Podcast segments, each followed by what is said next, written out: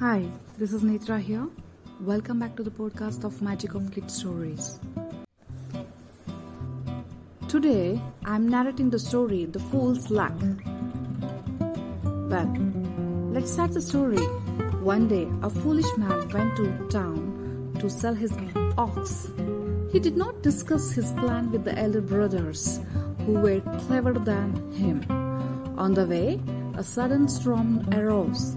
A foolish man heard the trees cracking and thought that they were speaking to him. He asked the willow tree, I think you wish to buy my ox. The tree cracked even louder, and the fool thought that the tree had agreed to buy his ox. He tied the ox to the tree. He told the tree that he would come to fetch the money later. When he reached home and told his brother about the deal, they laughed and ridiculed him for the, stupidity. The foolish man went back to the tree in anger.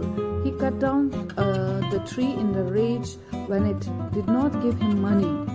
Lo, and behold, he found a pot of gold coins under the fallen tree trunk. The foolish man now became a rich man, but he always remained kind to his brothers.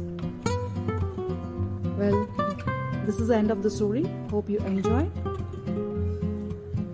I'll come back with a new story. Till then, bye bye.